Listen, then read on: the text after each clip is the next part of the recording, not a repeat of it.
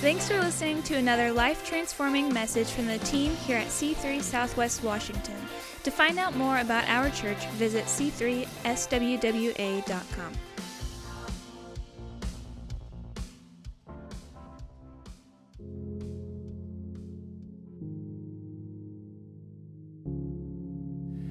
Hey, church family. Many of you already know that Rowena and I will be taking some time off in August, but not to worry. We'll still show up on camera and we'll be enjoying some of the best guest speakers on the planet Pastor Drew Davies, Pastor Kerry Robertson, Pastor Seth Brooks, and the like. And you can expect our normal Sunday morning live stream on Facebook and YouTube. They will be awesome, as well as our live stream watch parties that you can sign up for online and our 5:30 p.m. live gathering. These will all be taking place and they will be fantastic. Now that being said, let's dive into our series entitled The Best Worst. In Genesis chapter 50 verse 20, we read these words. You planned evil against me, but God used those same plans for my good. Now, these are the words expressed by Joseph to his brothers some 15 years after they sold him into a human trafficking ring, which led to him becoming a slave in the house of Potiphar, which led to his incarceration. And then, through a bizarre twist of events, he found himself before the king, before Pharaoh, to interpret a dream about an upcoming drought. When Pharaoh saw the touch of God on his life and his ability to interpret the dream and the wisdom that he possessed, he placed Joseph in charge of the entire plan to keep the nation from experiencing the famine, which then brought him back together with his brothers who now needed food. As they stood before him, they were afraid for their lives. And after all they did to Joseph, they should. But Joseph saw the hand of God in it all. He saw the best in spite of the worst, and he went on to express a profound biblical truth when he said, You planned evil against me, but God used those same plans for my good. Now, our series, The Best Worst, leans into this very idea that God is able to do some of His very best work in our lives during some of the very worst of circumstances. Today, I've entitled my message, Safe in the Ark with My Family. It's during this incredibly unusual COVID 19 season, along with political tensions in our nation, that I found myself grabbing onto the Lord like no other time in my life. I've needed Him as much as I ever have. But during this time, there have been two incredible gifts helping me to steady myself, to, to keep me focused, to keep me balanced, maybe at moments even sane. Like handrails on a set of really steep stairs, I have relied on the relationships that make up my natural family and my church family, and I have been so appreciative for both these two sets of relationships have come together over the years and developed sometimes organically and other times very intentionally. You know, this fall, Rowena and I will celebrate 32 years of marriage, and we started having kids some 30 years ago. And as we work to build our family, we've always included our children in the building of God's family, the church. 20 some years ago, when we were youth pastors and our children were, were really little, I remember we were having a group of students come to the house for some activity, but before they arrived, one of our kids asked, What time are our kids getting here? And you could hear in their voice that they didn't see a separation between what we as parents did and what they did at, as children. We were a family building God's family together. I remember when we moved to Vancouver to pastor that little denominational church on the east side of town, when we lived in a house behind the church building, our kids would go over to the church and help Rowena clean during the week. Um, we were too small to be able to afford a custodian, and our kids absolutely loved it. And usually at some point, they would lay down the cleaning tools and pick up the microphones and start playing church. One would preach, one would lead worship, one would flip the overheads to, to the next verse and maybe even take up the offering. It's probably not a shock that they're still in the mix every single week, talking into microphones, running equipment, helping to direct, and they still love it and we still love it. We get to do this as a family with our church family. And over the years, God has brought many people through the doors. They've joined us in the process of following Jesus, and that has led them to become members of the church family. Again, some of that has happened organically, and some has happened by design. And I certainly don't have time to list off everyone who has been a part of the journey, but some of the original families that were in that little denominational church that have continued to journey with us, it is amazing. People like Pat Hernandez and Ralph and Liz Medina, and their kids who are now adults and married with kids of their own. They are some of the greatest gifts to us because we were so different from them and we, we changed everything. And yet, they're still with us. They are family. I remember a few months in, Rowena decided to host a kids' crusade, and we put flyers out in the neighborhood. And I remember on the first night meeting a man named Martin Jones and his little boys on the front step. I think I even have a picture on my phone of them standing there, the boys just exploding through the front door, excited to jump into the action. I also have a picture later on, on the last evening of that crusade, where instead of bobbing for apples in a water bin, uh, Rowena made me bob for hot dogs in a clear plastic tub filled with red jello. And I think I have a picture of that as well. You know, as time has gone by, some young adults began showing up and they were somehow connected to us from years before when we were youth pastors from up north.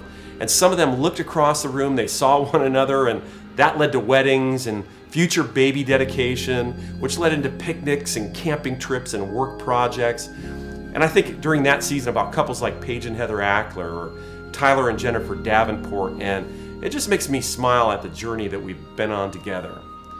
You know, other great friends joined in from our past, like Saxon and Shannon Williams and Jared and Jennifer Gillahan. They migrated down this way and became a part of the family with their families, and now they play key roles into building and leading God's house. Then you add in key families like Greg and Allison Welter, Mike and Anna Atchison, Tim and Terry Volts, and the many more who have come and helped to lead the church. It has been absolutely amazing, and it's family. If there's anything that this crazy season has amplified within me, it's the importance of family. Natural family and church family. During the good times, you celebrate life together, you eat food, you have fun, you make fun of one another, you laugh a lot. But because it's real life, and that means there's some dark times during the journey, someone gets sick, someone loses a job, gets into trouble, gets hurt, it's in times like that that family and church family means everything. And I mean everything. I mean, obviously, without the Lord first and foremost, there would be no family. But He brings His tangible life and His help, strength, and comfort through the people around us, through what we call family. Honestly, I've loved family during the good times, but I've needed to rely on both of my families during this season. For me, the ground has not felt especially firm at moments. My vision has not been especially clear. Uh, the voices in my head sound sometimes like a, like, like a group of people arguing. My hands have gotten a little bit weary, and my emotions, which I can normally ignore through all sorts of difficulties during this season, have tried to push me all over the map. But I have been able to find the handrails I've needed in my family, in my church family, and they've been there steady, strong, supportive, present. It brings to mind the best worst that Noah experienced when we read about his day and we see what was going on. Genesis chapter 6, verses 11 through 12. Now the earth was corrupt in God's sight, and the earth was filled with violence. God saw the earth, and behold, it was corrupt, for all flesh had corrupted their way on the earth. After God revealed to Noah that he was going to flood the earth, he told him in Genesis chapter 6 verse 14, "Make yourself an ark of gopher wood."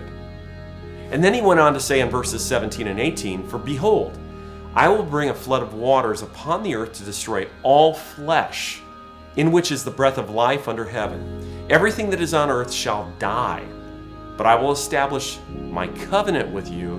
And you shall come into the ark, you, your sons, your wife, and your sons' wives with you. And it's there that Noah discovered that in the very worst of times, God was promising to carry him through. But the promise wasn't just for him, it was for family that was all around him and their families as well. God wasn't just covenanting with Noah, he was covenanting with those that Noah had covenants with. It's the mirror image of family and church family for the day and age in which we live. And sure enough, the day came when worst showed up at the front door of Noah's life. Genesis 7, verses 11 through 13. In the 600th year of Noah's life, in the second month, on the 17th day of the month, on that day, all the fountains of the deep burst forth, and the windows of the heavens were opened, and rain fell on the earth 40 days and 40 nights. On the very same day, Noah and his sons, Shem, Ham, and Japheth, and Noah's wife and the three wives of his sons with them entered the ark. And worst stuck around for a while. Genesis 7:24.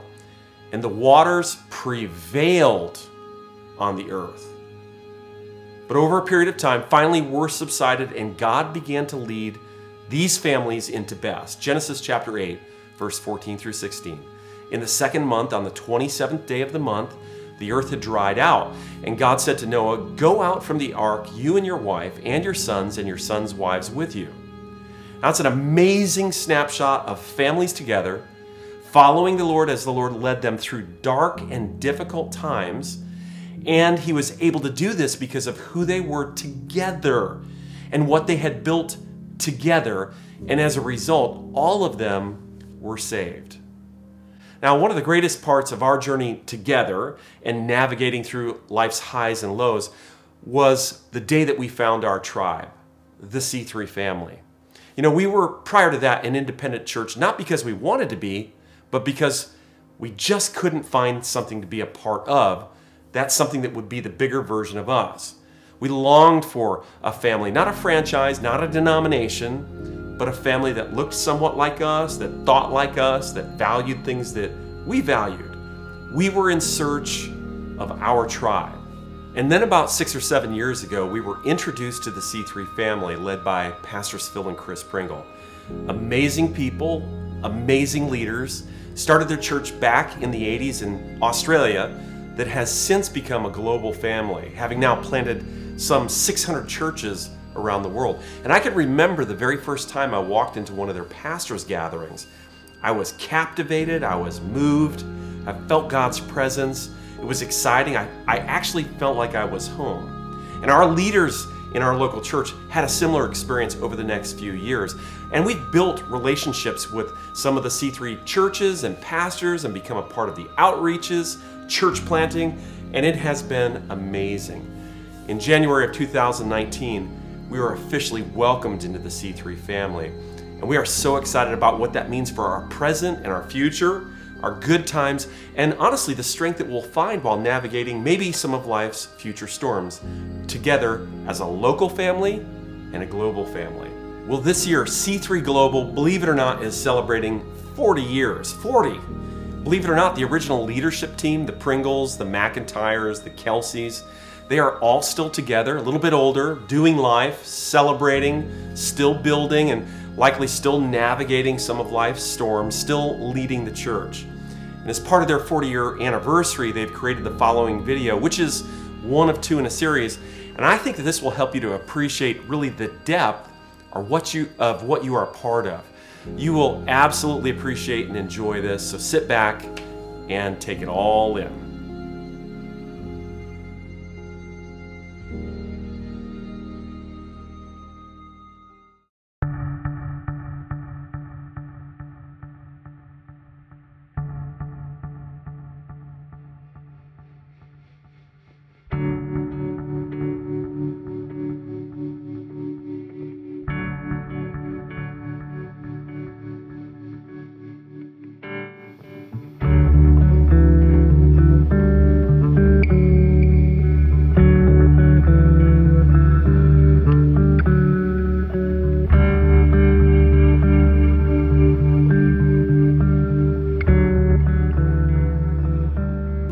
Dream in our heart, and literally it was the dream in our heart and a little bit of money in our pocket right. that got us over to Sydney. Exactly. And there's a backstory to that, but we're going to start cooking. We are going to start cooking. Because you tried to go to Sydney twice, didn't you? We did before that, and, And then both times Phil found out where you'd gone. No, I was pregnant with Daniel. It was 1975. Um, the, the, the real, the first moment we heard about Sydney, where it went into Phil's heart, we were in the 48 Oxford Terrace on, one, on our Monday night house church, and Alan, uh, an elder in the church, had a son who had a church in Sydney, and we were just it was filled with all hippies, and it was packed the the house that we were running, and Alan said to Phil, um, we need a church like this in Sydney. we Sydney, we'd never even thought of Sydney as a place, and we're into Phil's heart. Sydney, okay, and that was 1971. Remember, Phil? We had that Turramurra outreach, and people got saved.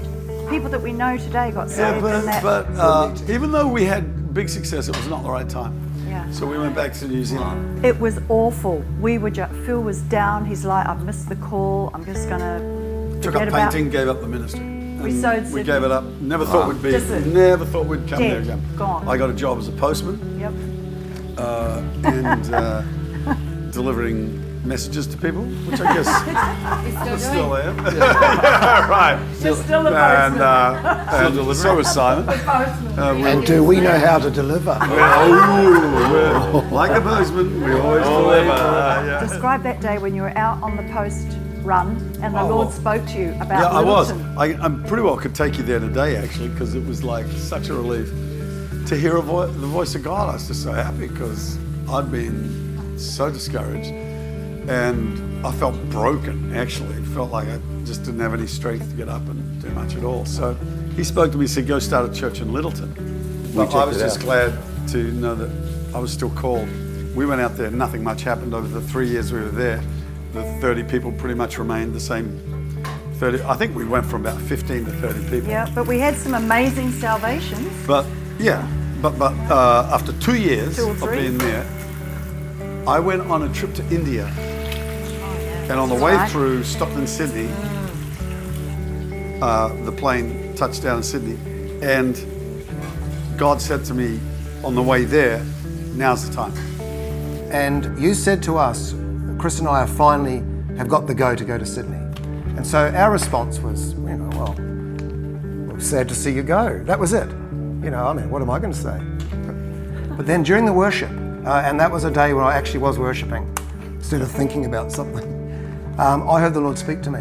And I, this is, I've never heard this since, and it had no promise to it. It was five words, and you are going to Isn't that clear as crystal. Yeah. So as we were driving home, I said to Helen, um, I feel the Lord spoke to me.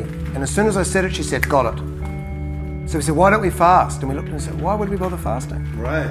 You knew. We knew. And then we went to Phil and Chris.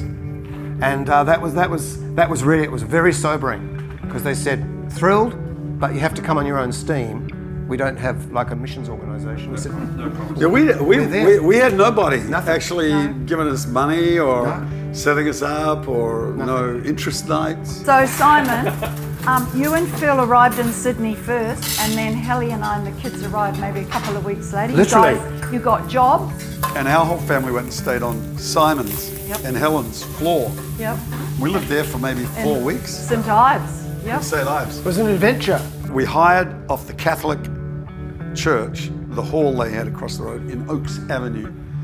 And on the first, uh, and we just went, took all our meeting down there. And then Mark and Bernie, That's when we. they walked up. in that night. Now, your sister had had an influence in you, hadn't she? She, yeah, our, my sister led us to the Lord.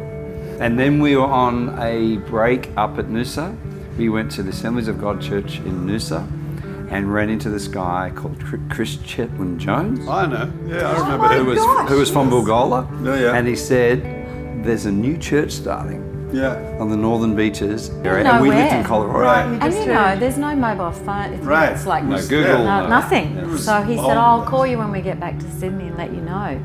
We called him and called him. We never, we could never get him. And one Sunday afternoon, I said to Mike, I don't know, mate. We just gotta, we've got just got to go to church. So we'll just go anywhere. Right. And Mark said, let me just try him one more time. And he picked up. Ah, And so we jumped. said he the said, surf shop- Dee Why surf- Surf Club, Right. six o'clock, Right. Sunday night, and it was ten to six. Right. So we jumped in the car, drove down the car park. You know the story. And What? uh, the- tell us. Tell so I drove into the car park, and it was all dark. Pitch. And we thought, What's that? mate, Why we is got the it- details wrong. What happened? You know, and we only just had that thought and that mention to each other, and then a guy comes flying into the parking lot. I remember very clearly in his turquoise green Ford Cortina, Yes. and, and it was Paul O'Connell.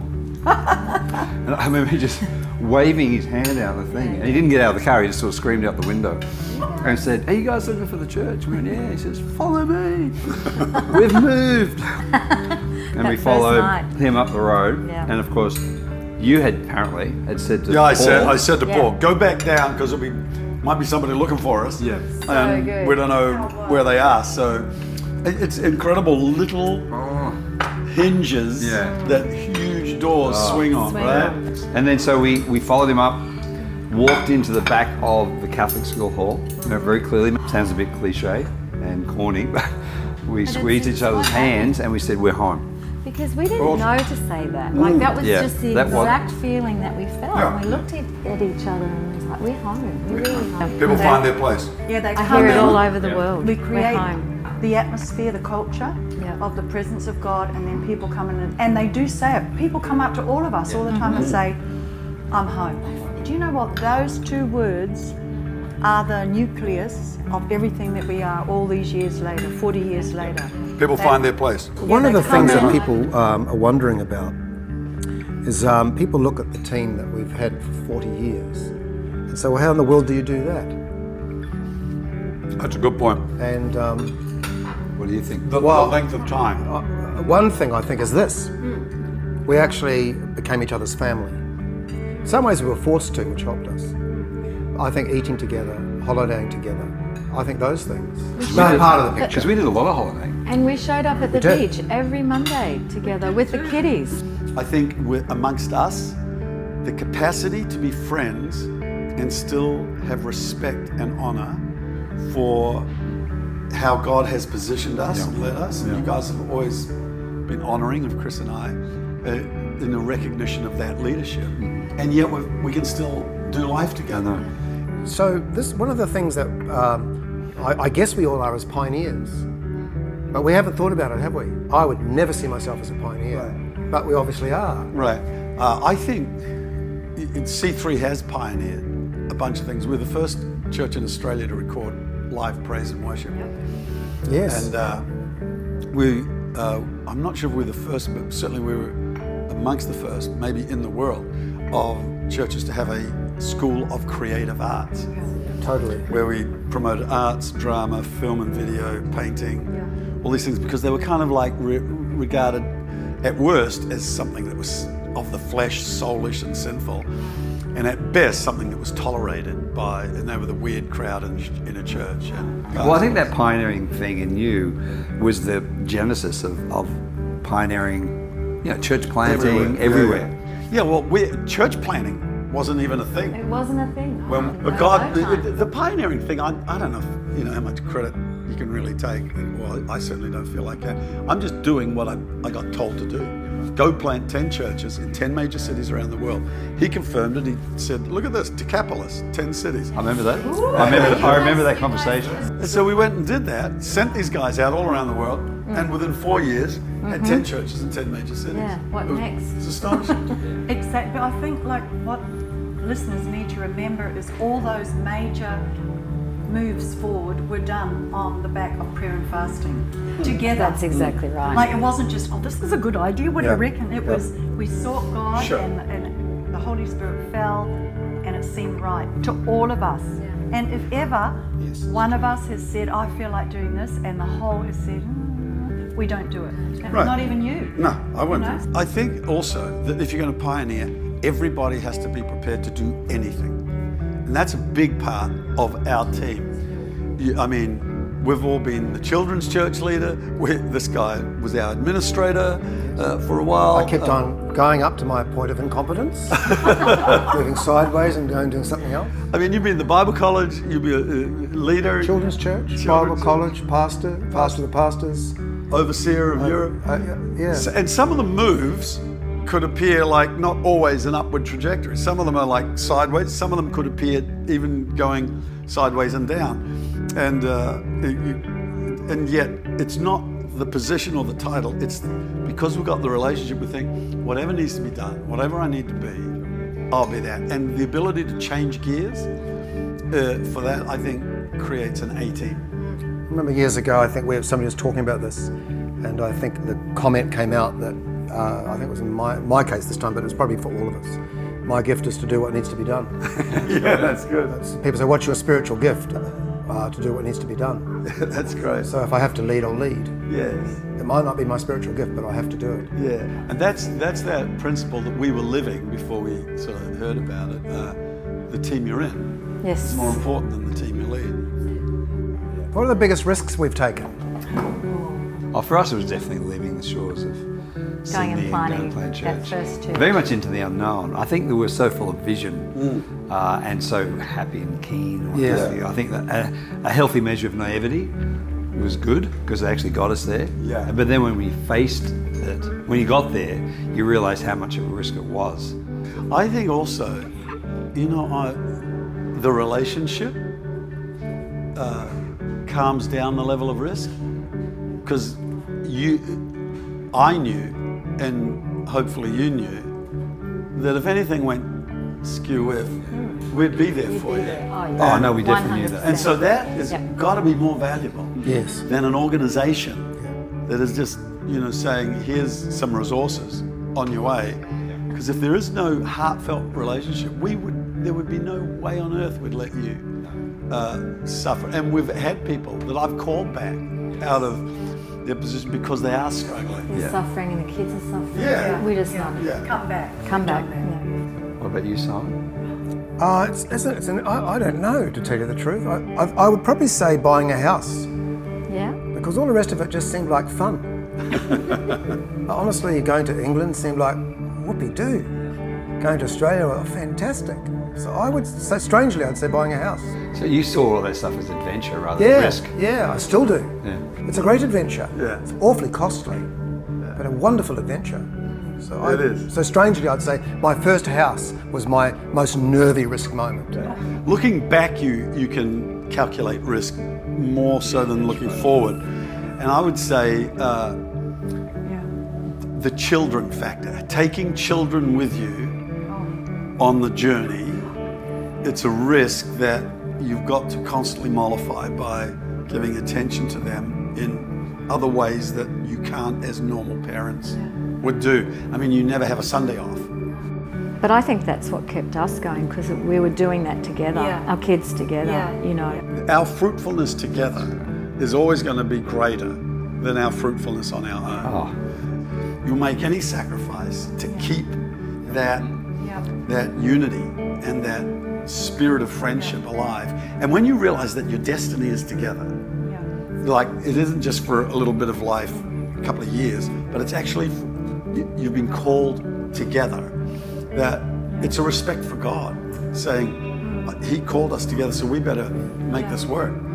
Because out of that is going to come fruitfulness that is beyond our imagination. And I think even now we're in a we're at the end of a compounding effort that has been together, and it'll get easier with more flourishing and more fruitfulness that'll come out of the fruit that we've already Yeah. you know seen. And we're right now we're seeing it. We're like there have been ter- there have been sacrifices and terrible tears and heartache within our families for whatever reasons, sickness or whatever, trials with kids. And now we're seeing the, the, the, the turning of that page Exactly. where we're seeing the sacrifice that we made and our kids. They are now picking up the gauntlet and saying, "We're running with you, Yeah.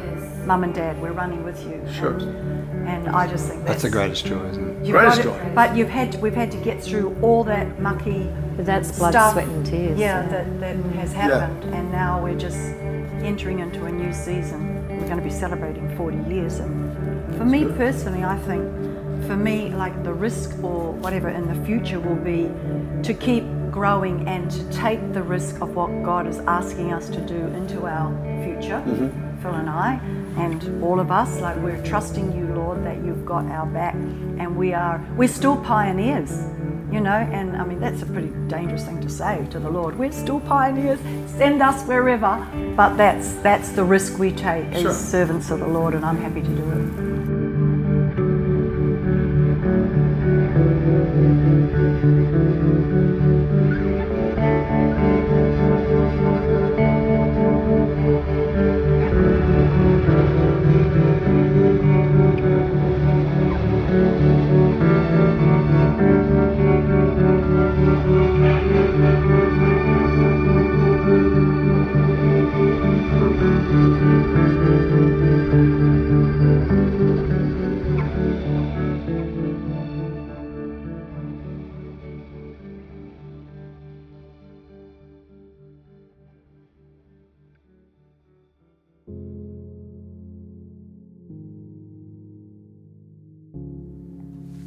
Wow. How amazing was that? And these are our leaders. And as goes the leader, so goes the family. And that is one of the reasons we have such an amazing family here at C3 Church in Southwest Washington. Now, if you're listening and you long to be a part of a family like that or a family like this, maybe your natural family has fallen short or maybe you haven't had a great church experience, I want you to know that it all starts by becoming a part of God's family. You know, Jesus came to make that possible. He paid a very high price for your adoption into the family of God. But all you need to do is say yes to that payment, and you're in. It, it really is that easy. And it will position you to become a part of the local and then the global church, to build maybe with us and to strive to build the family of God here in the Southwest Washington area and beyond. So let me pray for you. Father, I thank you for each person listening. Thank you for those who might be listening who have yet to start a relationship with you. So, right now, Jesus, we say yes to you. Not just adding you to our lives, but we say yes to following you, to walking away from our lives to find the life that you have for us. And it's probably in the same trajectory, but Lord, you want to refine it and lead us into our best life. And so, right now, as we pray together, we say yes. We say yes to you, Lord. It's in Jesus' name that we pray. And Lord, I pray for everyone else who's listening. I pray that this season really magnifies the need to really, maybe not just organically, but intentionally to press into relationships, to press into family, to enjoy family when the times are good, so that those relational bonds will be strong in difficult seasons. Lord, I pray for the same thing for us as a church family, to, to, to not only build organically, but also to build intentionally, to call people up, to spend time with one another, to build life together, so that we can enjoy life, but also so that when times are tough, we have handrails to grab onto. Lord, help us to be mindful that there are others that don't have family like that, and to invite them into the family of God and into our local family by design. It's in Jesus' name I pray that you will give us success. Amen and amen.